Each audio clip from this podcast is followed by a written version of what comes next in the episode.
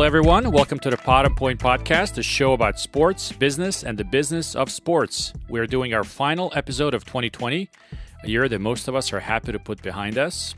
I'm coming in from Seattle, Washington, where no local owns an umbrella or is brave enough to take it out. Hello, everyone. This is Mike McPhee from Denver, Colorado, where we have 300 plus days of sunshine, and no local owns an umbrella because they don't need it. And happy holidays, everyone. Uh, this is Anand Punjabi coming to you from London, England, where uh, this week it's been too windy to even carry an umbrella because if you did, it would uh, quickly leave your hands. Today on the Pod Point podcast, we are going to wrap up the year with our year in review show, but with an eye on the future and the impact 2020 has had on sports and what it means for business of sports next year, but also in the decades to come. Some say necessity is the mother of invention. I would like to change that slightly to challenging times are the mother of invention also. And we're seeing that across all industries, and in sports, it's no different.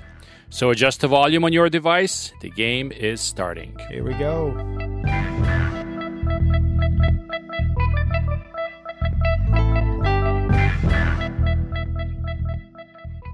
Mike Anand, welcome back. Yes, Here's sir. our uh, our final show, our final show of the year. So, how is everybody doing? How do you guys feel about where 2020 left us, or is leaving us? You know, we're uh, interesting close up to the year. You know, one of the things I thought I'd share with you guys and our listeners is putting a lens on this year around around sporting events.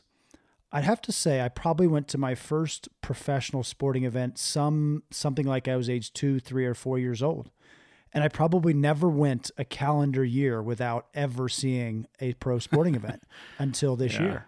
Live, live, that is Yeah, right. live. Like Yeah. it's just part of my family culture and and then our interests and everything. So Yeah, from probably age two or three till now, I never went a calendar year without, and I didn't see anything in the first what seventy five days before everything shut down. Just didn't hit the calendar. So interesting little quirk.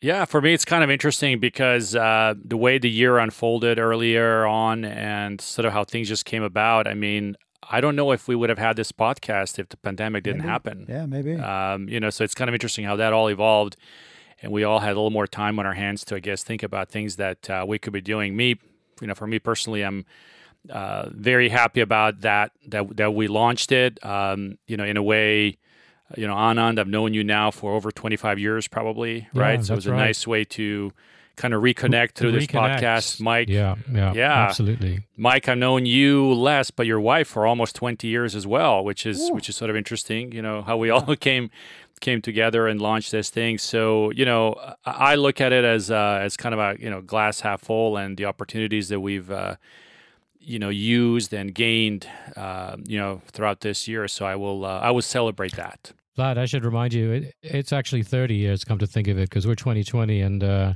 I met you in the library at uh, 1990 Right at Lauinger Library there at Georgetown. So it's it's been a while. It's been a while. there, you go. wow. It was a while. Many gray hairs ago, Yeah, right oh on on between you and me. Uh, uh, yeah, that's right. I'm all gray. You're you're kind of kind of there as well. Anyway, uh, for me, for me, the defining thing this year for me has to be uh, my my first love, Liverpool FC, finally winning the Premier League after a 30 year wait. Uh, coincidentally. Okay. I've been going to watch them play at Anfield since I moved to the UK in December 97, December 96. I've gone to multiple games every season, and it's kind of hard to believe that finally, the first year of my adult life, where they have accomplished what we consider to be the Holy Grail, I haven't been able to get into the stadium to to sing sing their name as champions or to congratulate them winning. I went to the games up until March. In fact, I went to the last top flight game when Liverpool played Atletico Madrid in the Champions League and got knocked out of the Champions League in March, and then that was it. So Liverpool won the Mm. the league after the break, uh, the pandemic break, and and I haven't been back in the stadium. Right. So that's that's been tough for me, I Right. guess, as a supporter. If I'm supposed to take a personal note uh, on what sports has meant for me this year, yeah. Now, many, many, uh, many of us have been impacted by this year for sure. So, one of the things that we wanted to focus on during during this show is reflect not just on the top stories, but on the top stories that we think are really going to transform sports in the in the future. We all three of us kind of came out thinking, putting a list together of you know various discussions and really things that will be super impactful. And so each of us kind of picked a uh, a story that that we're going to focus on and uh, talk about how it's going to impact not just 2021, but in the future how it's going to impact sports uh, operations. Revenue of sports, how it's going to impact viewers. One of the primary things of us selecting these three stories was how they are multi tiered. Like everything else in life, nothing is linear and singularly impactful on one aspect mm-hmm. of your life. It impacts a lot of different things, and so these three stories that we picked will um, will focus on that as well. So when we come back, we're gonna kick off our stories and look at their year in review and what it means for sports in the future as well. Folks, welcome back.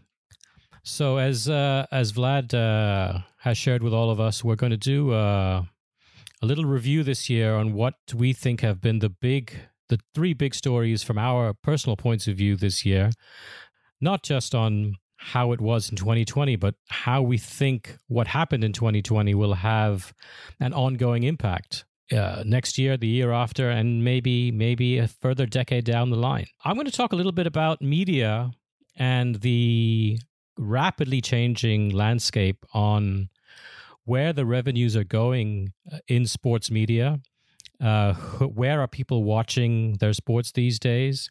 Are we going to see dramatic shifts or gradual shifts from where people used to watch their sports to new platforms, and uh, and the sharing of the revenue as well? Uh, by way of a little bit of background, 2020 was a tough year for sports viewership. TV ratings were down dramatically uh, as the pandemic drastically changed viewing habits. Uh, I think the biggest impact uh, that we are all clearly uh, aware of is the calendar. Uh, leagues were shut down, entire sports were shut down, delayed in some cases, and in good case scenarios, uh, some leagues were delayed. In bad case scenarios, some leagues were completely canceled. The NBA and NHL seasons finished in a in a contrived bubble. Generally went pretty well, particularly the NBA. Big one there March Madness, the billion dollar event was cancelled. Uh, the Premier League was effectively wrapped up before the pandemic, but uh, then again, they had a two month break and resumed after that. Uh, some numbers, you know, I found some numbers that uh, really kind of proved how bad things were from a viewership point of view. The Stanley Cup Finals, guys, viewership was down over 60% this year uh, compared to last year. 60% is a lot. You know, fewer than half the people who normally right. watch the Stanley Cup Finals, they, they didn't they didn't show up. They didn't watch. Uh, the NBA finals were down 50%. I understand that these were played in September and October, which, you know, clashed with the start of the NFL season. Uh, and that just goes to show you that the schedule changes created a significant impact in in uh, the numbers watching. I guess we need to talk about really was this a one off? Was this a COVID thing? Was this a pandemic thing where we had to stop for a while? leagues had to adapt, they had to pivot, they had to find new ways of trying to keep things going. And as a result, the schedule was all over the place? Or do we think that, you know, we've started some trends here? Or the pandemic has started some trends where we're going to see people watching sports in different ways. We talked about this in previous shows. The big one, I think, is cord cutting right? People are dumping their cable packages mm-hmm. because they're all now, a lot of sports are now available on streaming. Viewing habits have changed. People are used to watching TV as and when they want to watch it. You want to watch a Netflix show, you can watch it at 6 p.m., 6 a.m., or 9 p.m. So I think people's mindsets are changing as to when they wish to watch any kind of TV.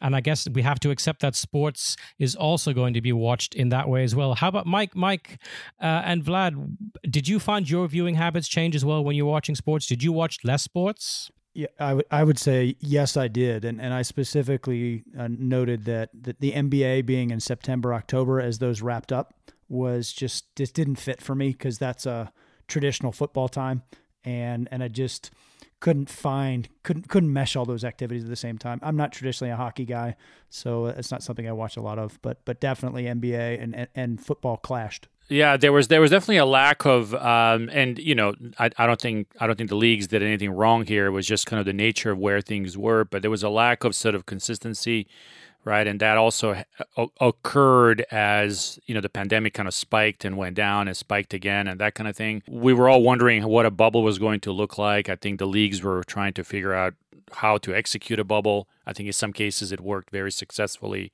I, I think in most cases it worked very successfully, but they were also very expensive. But it kind of led to these you know shorter windows, and just like Mike was saying, different time of the year, and and I think people maybe mentally were just kind of predispositioned to think of football in the fall, basketball later, and they all kind of started clashing. They were all that's right, all at the same time, mm-hmm. um, yeah. which which made it really difficult. I think. Yeah, and well, you know, as just the eyeballs can only be in one place at one time typically, so so something had to give. I wanted to use the NFL as an example. This is a multi-tiered thing, right? We're talking about where the eyeballs are going now. Are we seeing more people watching on their laptops, on their phones, as as as as we think my understanding is that the money isn't necessarily the pot isn't actually isn't actually shrinking. If we look at the NFL, for example, which is obviously you know the, the giant and the big boy in the room, most industry experts say that when the NFL rights package comes up for uh, renewal in 2022, they're not going to ask for less money because we had a pandemic this year, right?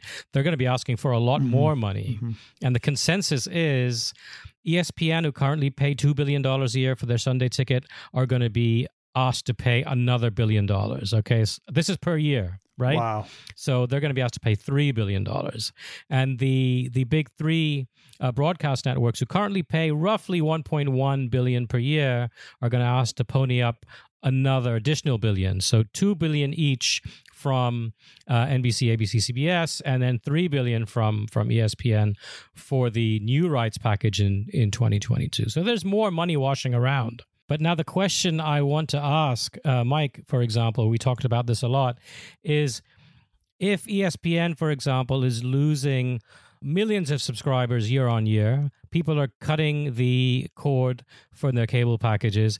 People are watching broadcast TV less than they did before. They're on their phones more, they're on their tablets more, they're watching streaming services more. How are they going to be able to sustain their finances if the NFL and presumably other the other leagues will follow suit and be asked to pay substantially more for their rights. Do you think this is sustainable? It seems to be it seems to be a candle burning at both ends there. Yeah, I think you're pointing to something that could be it, it just doesn't stand up to reason. Maybe maybe what's going to happen here is going to have margin compression, um, where they're, they're, that's going to make, a change in their balance sheet.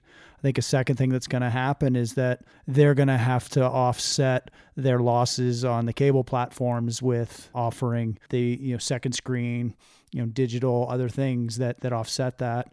Um, and then and then third, what's going to happen is that I think at the league level, their content is going to continue to uh, be at a premium. So it's kind of like this is the this is what you got to pay to get in if you want this and stay relevant.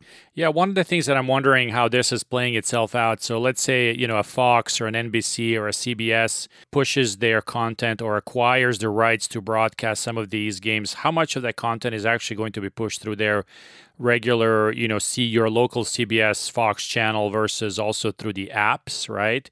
And those apps could sit on, you know, different devices. Uh, it can sit on a phone. It can sit on an iPad. It can even, you know, sit like inside Apple TV, for instance, mm-hmm. which which we've seen, right? Mm-hmm. And so I'm wondering if this is a little bit of the NFL, and and in this case, we're only addressing NFL. I'm sure others are kind of thinking about similar stuff because we did see recently that the SEC just upped their contract quite a bit with um, ESPN. who was it with? Sorry, um, with ESPN. My, with right ESPN right and and and so I'm wondering I'm you know wondering if this is a bit of of you know and you know the NFL signaling kind of you know we're going to be start asking for more money because you're collecting now revenue potentially through your apps, which is a lower cost, you know, item for you as well. So it, it's going to shape up very interestingly. And then you've got people like Amazon coming into the play. Um, I think Nickelodeon is going to be broadcasting a, uh, you know a, a match yep. um, sometime soon. Um, so it's interesting to see how that's going to play itself out, and and I wonder if they're also giving hints to others who are trying to get into the game of uh, you know bidding for these games kind of a, a, a, sense of where they need to be if if if they want to be the winner and which is which is very interesting to me i think. Well the rights holders as you say now personally i feel uh, the money's going to follow the eyeballs. So the eyeballs are really on the internet right now. And who's controlling the internet? Big tech. So Amazon already has the rights to some big sports leagues around the world. Uh, Mike, I think uh, you mentioned that they've got Formula One Israel right coming in, or they're talking about that. I think they've got something brewing there. Yeah, the, the big tech is is is the big guy looming over this space. I believe so as well. Yeah, For, Formula One announced that they were in some discussions, some serious discussions about streaming, also, which which is another indication that you know everybody's kind of looking at this channel as a as a new way to broaden their their exposure. But at the same time, I, I think over the last year we've seen, or the last several years, uh, we've seen some data, Mike, on these broadcast network not being able to deliver the kind of viewership that, that they have in the past too, right? Yeah. So I mean, they're probably very stressed out about okay, now I got to pony up, 50, you know, fifty percent more for the rights of this, you know, one league and others likely, right? Yeah. How am I going to make it up, and where am I going to make it up? Yeah, that's where I think we said that while there's still options for our legacy viewing experience, and you can get it in either platform, people aren't going to switch. But the moment you cut off that spigot to the legacy space, so cut off the CBS free broadcast, you're you'll go find it if that's the game you want to watch, and you'll go grab it on Prime, or you'll go grab it on YouTube TV or whatever it is. Well, the supply the supply is limited, right? The, the supply for these pro sports games is limited. So when you have an inelastic supply, uh, demand, uh, you know, price price will go up if the demand is there, and I think demand is always going to be there, just based on fan loyalty, tradition, I suppose, and it's just a question of where the channel, where, where where's it just the channels will change. You know, the the way in which people consume their sports is going to change. My conclusion, my my point, I think, really is that big tech is going to enter the market, maybe not in a big way in the next one or two years, because it's very hard to you know just give up watching the Sunday game on the on the big screen, you know, with with with with jittery streaming issues and that type of thing. But over time, we can be sure that these cash rich big tech companies who've got you know maybe half a trillion dollars in cash waiting to be deployed are going to muscle into uh into watch in, into the sports arena into the pro sports uh, broadcast arena. Yeah and I, I think you're right. I think big tech is is entering the, the one area i would i would disagree. I think they are going to go all in on this uh, or or big time maybe not all in but they're going to go big time. Youtube is already you know put itself as a big provider of you know content. I think they're trying to kind of fight the uh, cable industry, if if you will. I think one of the interesting uh, aspects of, of this is what happened in Colorado, Mike, recently, right, where your local games are not being shown on your local channels, right? That's right. And I think there's going to be a power play in terms of the distribution of of this and sort of how all that plays itself out is going to be interesting. But streaming is coming and it'll be transformative. I think uh, we're going to start seeing more and more things happen in 2021 and beyond that will further, I think, deteriorate our sort of you know standard business model of uh, showing showing sports on you know regular TV. You know, when we put the final, my final thought on is, I think as a consumer, we're going to be fragmented, and I think we're going to see that more and more. And you're going to have to each week find a way to to maybe look into a different space to watch that week's game. Not sure if that's winning, but that might be what's on the the very near term horizon. We will watch and see. We will watch and see. All right. Well, we're going to take a short break. And when we come back, we're going to tackle our second big story of the year that's going to be super impactful for the sports industry going forward. And that's sports gambling. Yeah, that's a big one. We are having a blast crafting this show and are so grateful for our listeners that tune in each and every week. We aim to bring you interesting stories opinions, and yes, sometimes a hot take or two as we analyze and discuss the business angles to the dynamic global sports scene. Just like any team sport, we could use an assist or two in helping us get out our show to more listeners. I bet you didn't know that we have listeners in 27 states. That's a great start, but we know there's more out there that would dig our show. So if you don't mind, drop us a dime and pass us along to your neighbor, Fantasy Sports League, or that weekend warrior buddy of yours that never misses a 5K. And make sure you have subscribed too so that you never miss a show. We appreciate you. Keep on listening, send us some feedback, and stay on point, my friends. All right, we're back. Thanks, Anand, for that uh, kickoff on the media changing landscape. Uh, let's talk about sports gambling in our second, we think, uh, shaping story where a lot happened in 2020 we think a bunch will happen in 21 and then and then out and beyond. So we've talked about this in a couple of our shows where it seems like legislation has been one of the big dominoes that has fallen of late and has opened up this uh, this doorway for for gambling in the states. But let's be real, the pandemic is is uh, is allowing for or, or kind of enabling this this new permission slip to to seek new revenue streams from with with gambling being uh, you know a big one there. So let's dissect this gambling story just as we said from the top. Let's look at it in a couple different levels. Let's look at it at the media. We'll dig into leagues, uh, guys. Let's let's talk teams and then what this means for us as viewers. Um, yep. So yeah. so let's let's kind of using that as our framework you know, betting on games is is becoming the new normal, and and we're seeing that with um, with the broadcasts that and, and what broadcast partners are are, are doing. Um, so broadcast partners, big media, they're they're they're they're they're partnering with PointsBet, they're partnering with FanDuel, with DraftKings. All the different folks are they're buying up their TV um, advertising. They're putting um, deals in the little riders underneath, you know, the scores across the you know the ESPN stream across the bottom where you've got yeah. the live stream of scores. And, and even inside arenas, we've we've seen ads now pop pop up inside arenas for FanDuel and others as well. That's right. So so they're partnering with the broadcast partners. They're getting in with the leagues, um, and and we're we're seeing that uh, uh, it started with bubble sports um, that from this fall, and now it's just kind of ubiquitous. Um, we're seeing it uh, at the team level where we're seeing patches on practice jerseys. Uh, we've seen that overseas, you know, where they've got big sponsorships across their jerseys. But here domestically, that's coming this way. We're seeing the courts, we're seeing the basketball stanchions, we're seeing the digital ads, all with uh, different uh, gambling sites. Um, and then, you know, just kind of it's become everywhere, guys. You've seen this in what you've watched, right? As we talked viewership just a few moments back, but it was in everything you guys turned on over the fall too. Would, would you say so?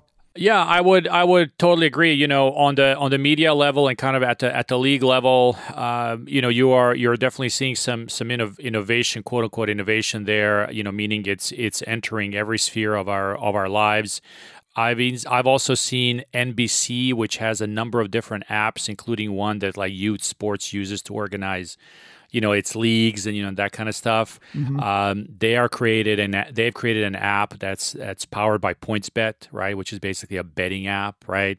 Um, I think we saw the Athletic is going to um, uh, or is looking to hire people, right, to pro- possibly create its own uh, sports betting website, right? Uh, others are emerging. Uh, you know, we have DraftKings, we have PointsBet, MGM betting. I mean, this world is just kind of seeping into into uh, sports because let's face it, sports has had a uh, tough, tough, a tough revenue year, and and that probably won't be solved in the the next twelve to twenty four months. Well, this was triggered back in 2018, right? We had this Supreme Court ruling allowing for sports Bingo. gambling to Bingo. to expand uh, nationwide outside of uh, New Jersey, Nevada, right? Bingo. So, so this is obviously not a an event uh, or a trend started by the pandemic, but we we can attribute some of the acceleration clearly to the fact certainly that accelerated by people it, yeah. are sitting at home uh, all the time, and so this is just another form of entertainment. I mean, I use that word very cautiously, but people do view gambling. Some people view gambling as just another entertainment form. So, uh, you know, I'm not saying I'm not saying that's how we view it, but the, the pandemic certainly accelerated that obviously. Yeah.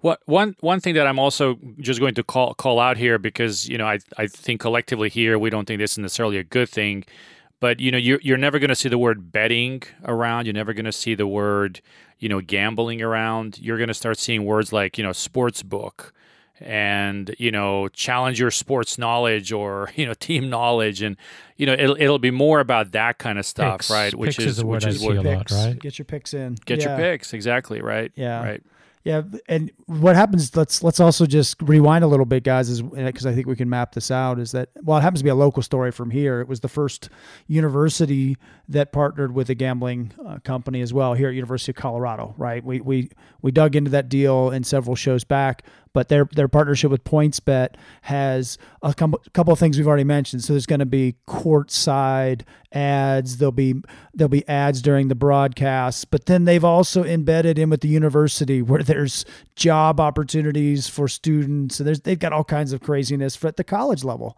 um, and and so yeah. we're seeing this thing proliferating pro down to college, and I think we'd even speculated, you know, we'll see this into households potentially even younger than that.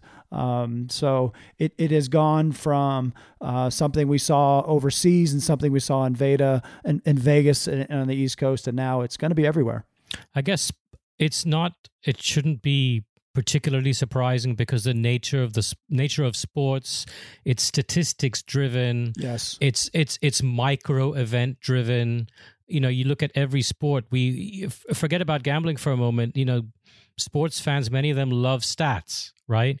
We've already talked about data. So this is a a, a, a micro statistic driven environment and industry now, which lends itself, you know, by nature to creating odds uh, on events.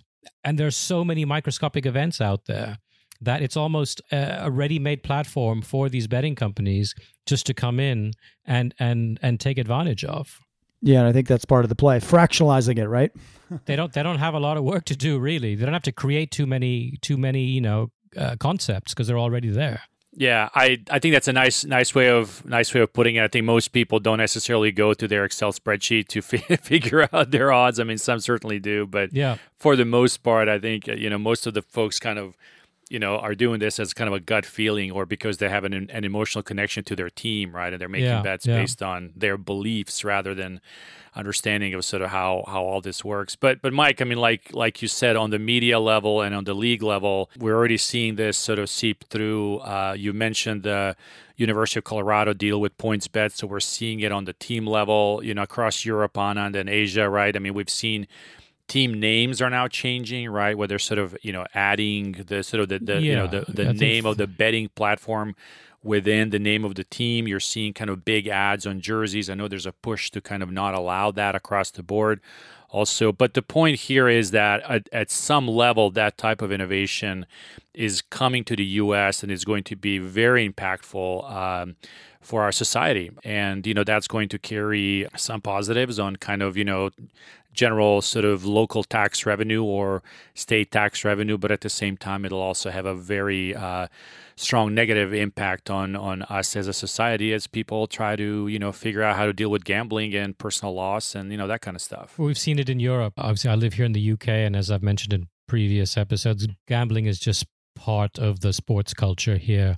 The word bet is used ubiquitously everywhere. You know, I think most betting companies have the name bet you know in their branding and that branding is is is splattered everywhere so mike have you vlad mentioned that you haven't seen the word bet uh, have you have you seen have you seen that word for example in any of the advertising you've seen not not that must not be part of our culture as maybe yeah. one of the ways they're they're working their way around it i i don't see that I, I know what you're talking about overseas but no i haven't seen it here on on sure, signage sure, or anything sure. yeah well, if Europe's anything to go by, uh, you know, you're going to see spawn. You're going to see things in your face. Right now, it's probably still subtle because we're only, you know, a year plus, maybe coming up to two years into uh, since the court decision, allowing these companies now to start doing something, uh, you know, with the opportunity uh, I can only see this just just getting bigger and bigger uh, and more more in the fans' faces. Guys, so I'm going to put a, just a, a, bow on this, and and then we can kind of keep going with the rest of our things. So what I think we'll see in 2021 is just the obvious. We'll see it's legal in more states,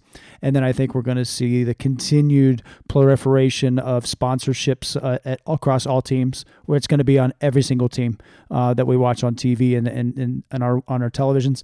And then I think next we're going to see even a lot more university deals. So it's just going to continue and continue and continue. I don't see anybody pumping the brakes.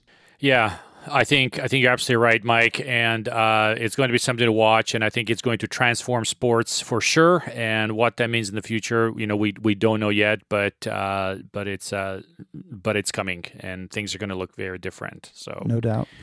Another one for uh, for the future. All right. So, um, our last but not least uh, important item that we uh, picked here, um, I'm going to kick us off here. So, this is the name, image, and likeness story in college sports, which um, really kind of, uh, I think, this year was uh, making its way through the through the news news cycle. Um, obviously, uh, a couple of states have made some, you know, laws and regulations about the name, image, and likeness uh, a couple of years ago. But but but this year, uh, one of the newest stories around this uh, topic is that the Supreme Court has decided to take up kind of how this case is going to be passed through the system, if you if you will, and it's really going to trickle down to what it means how athletes are making money, what it means how colleges are able to use that this to their advantage or you know disadvantage, and it's uh, going to impact sports quite a bit. Um, one of the things is the three of us have kind of looked at sports in general. We have noticed, obviously, that you know most people classify sort of professional sports and college sports um, in sort of those two buckets. But as we've looked at revenues and how much money some of these college sports make, there's very little that distinguishes them from oh, a yeah. professional organization, mm. right? And and very I think little. this NIL uh, law is just kind of catching us up to the reality of of where things are, and I'm I'm I'm all for it. So, uh, some big things to watch out in 2021, uh, July 1st. The law becomes effective in the uh, state of Florida. Officially, doesn't become effective in California, think, I think until 2022.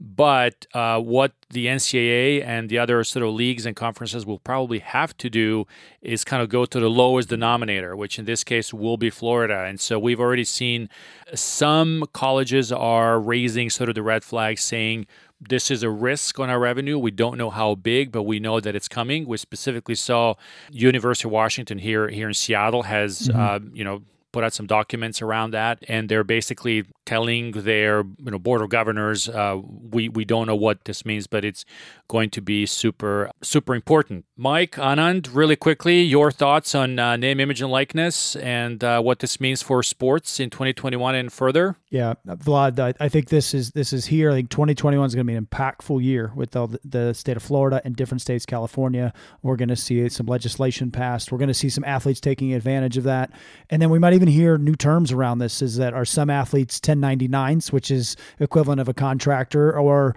if SCOTUS, you know, that Supreme Court case uh, upends the definition of amateurism, then our employees going to be W two employees, and do they get uh, different benefits associated with that. So I think there's going to be this this uh, this wrapper around college athletes in 2021 with a whole new language uh, around it. What do you think, uh, Anand? You know, when we first talked about this topic six eight weeks ago, I really couldn't get my head around the concept of you know college students being paid to do their to you know to play sport right? Why why should the why should an effectively an amateur um, be paid? You know that they're in college they're there to get a degree. Yes okay maybe the degree is secondary for many of them.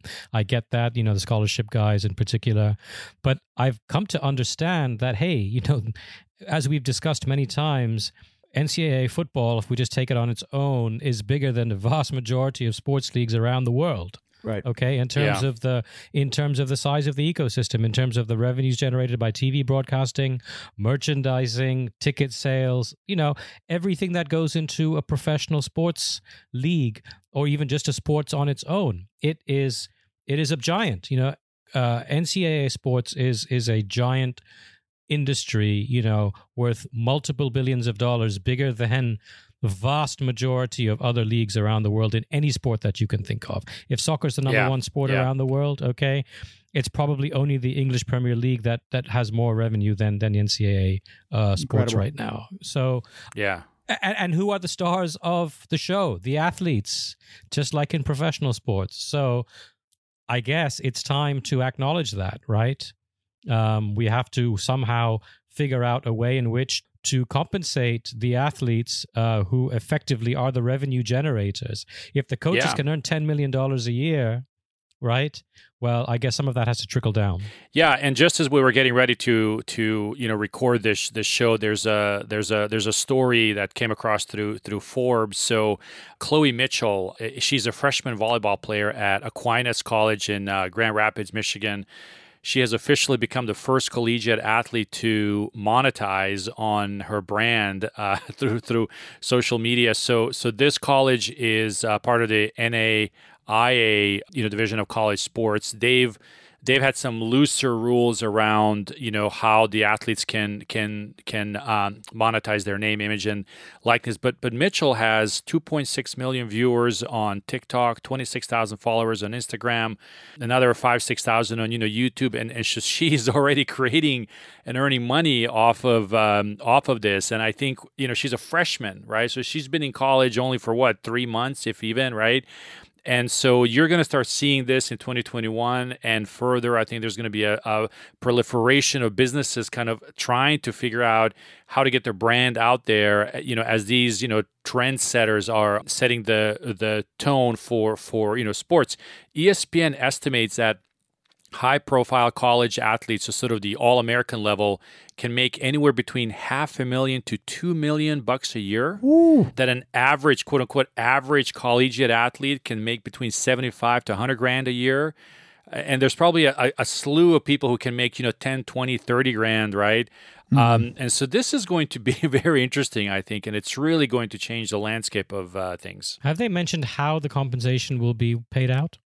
Uh, you know, they're not. Are they going to earn a salary? Are they going to earn a rights? No, no, no. They're kind? they're probably going to you know set up their their own LLC to you know be a sponsor for you know Papa John's Pizza or Subway sandwiches or or some you know kind of you know clothing or something. I don't know. I mean i'm making things up right? Right but right. things along those lines where you know you get paid let's say a fee to you know uh, you know promote for a year or six months and create x amount of posts or you know x amount of engagements right? And, and all of those will be will be paid once they are you know completed. So it'll so be these are endorsement some form of uh, arrangement like that i would got i would it, imagine. okay okay. I'm with you well, Vlad, let's let's let's throw a little curve. Let's bolt on one part to this because NIL um, amateurism, I think, is another part. As we've talked over this fall, is that I think there's going to be uh, that we've seen the the the monies at basketball, we've seen the monies in football. Let's spotlight that for just a second. But I would argue here, Vlad, we might see a whole lot more changing on the NCAA landscape.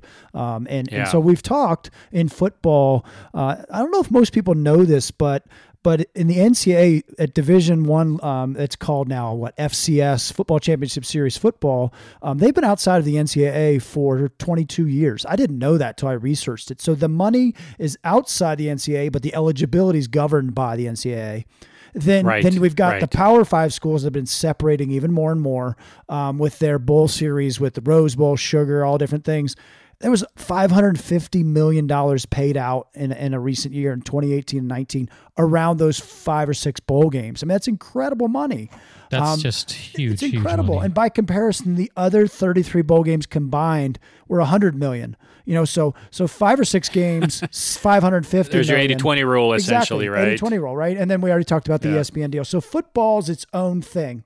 We saw that the Knight Commission recommended that football break away, but we spotlighted says yeah. if you break away football, what's a major university going to do? Well why wouldn't maybe basketball break away here too? This is where I can just get a little speculative. But we saw with basketball tournament canceled, about a billion dollars in revenue was foregone this past spring. So I'd make the case here that just as football's got huge money around it, basketball's got huge money all around it.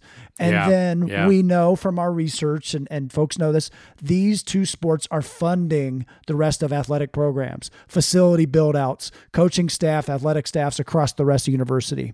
Um, and and there's there's pressure there. And we've seen that from big schools. They've trimmed the non-revenue sports. You know, they're talking about uh, pulling back on expenses, recruiting, different things. So Gentlemen, I want to do a little bit of a look ahead that I think we'd love to hear your take on this. That I think we're going to have in 2021, we're going to see the moving of some tectonic plates where I think the NCAA as we know it may take on a new form. Mike, I see that 100%. One of the things that I think this year has showed us is that there's a there's a and we've highlighted this sort of, you know, maybe not consciously, but we've highlighted that, that there has been a stress and uh, you know challenging times on the revenue for sports leagues, for sports teams, yes. for you know everybody in this ecosystem, right?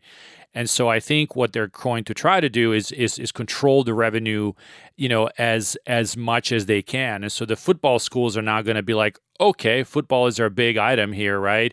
How do we maintain that that you know revenue? How i don't want to share it with all the others. I don't want to be you know i don't want to be at the same level as you know some d1 kind of you know school that's you know 50 and up right? That's not even ranked.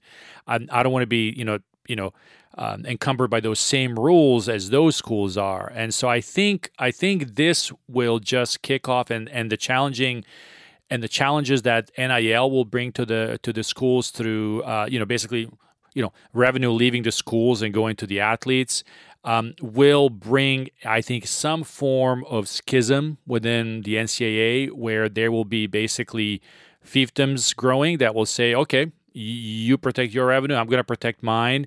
And I, I predict that the NCAA is going to look very different five years from now. Um, uh, possibly even, you know, uh, two or three groups might might emerge out of this. Do you think this will go to the Supreme Court like other things do? Because surely these smaller schools, the smaller sports schools, are going to push back and uh, they're going to say, "Hold on a minute, this isn't how it was uh, set up originally."